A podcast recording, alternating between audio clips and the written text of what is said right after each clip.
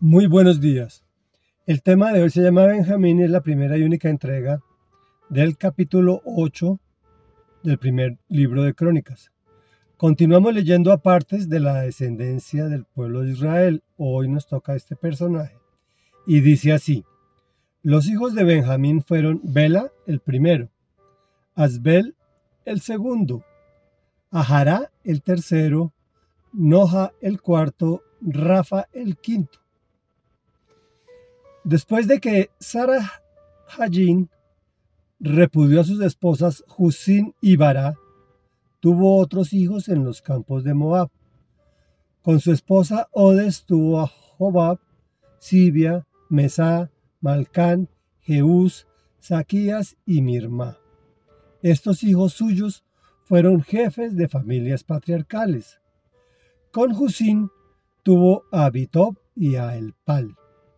Los hijos del Pal fueron Eber, Nisán y Semed. Semed edificó las ciudades de Ono y Lod con sus aldeas. Bería y Semá fueron jefes de las familias patriarcales de los habitantes de Ayalón y expulsaron a los habitantes de Gat.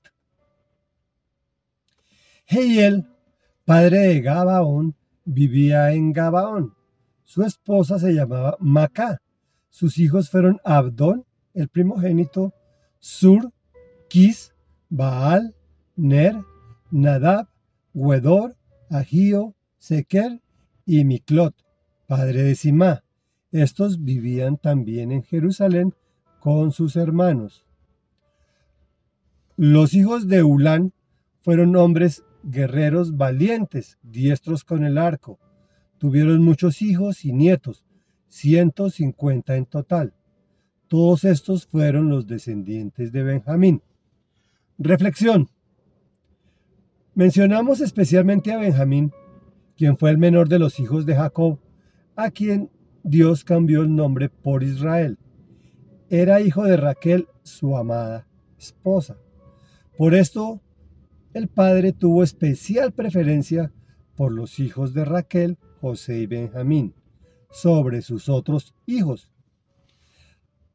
Fue la única tribu que permaneció al lado de Judá en la división, tanto que se tiende a perder su propia identidad al mezclarse con el pueblo judío.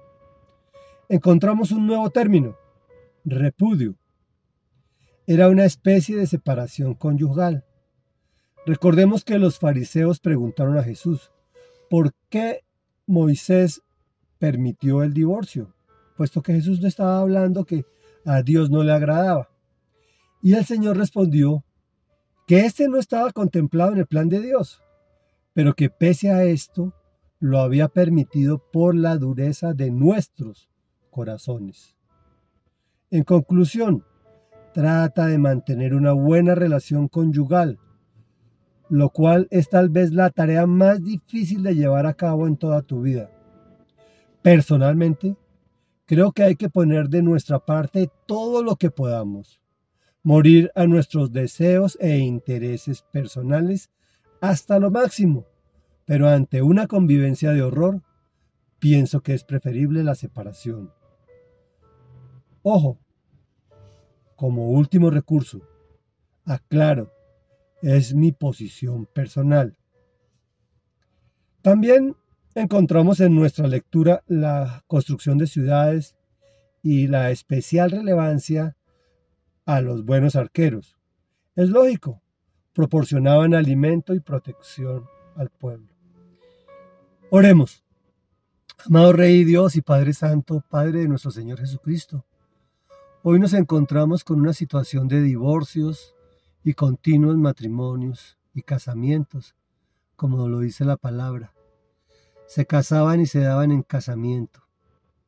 Señor, te clamamos especialmente por aquellos que nos encontramos escuchando este audio y nos encontramos en una relación conyugal. Sabemos que es el ministerio más difícil que tendremos que vivir en nuestra vida y lo ponemos en tus manos, Señor.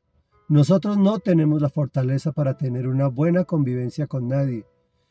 Pero si tú estás de por medio, Señor, tú nos facilitas esa situación para tener matrimonios maravillosos que permitan que nuestros hijos crezcan con fortaleza emocional y espiritual y que lo puedan transmitir a sus hijos.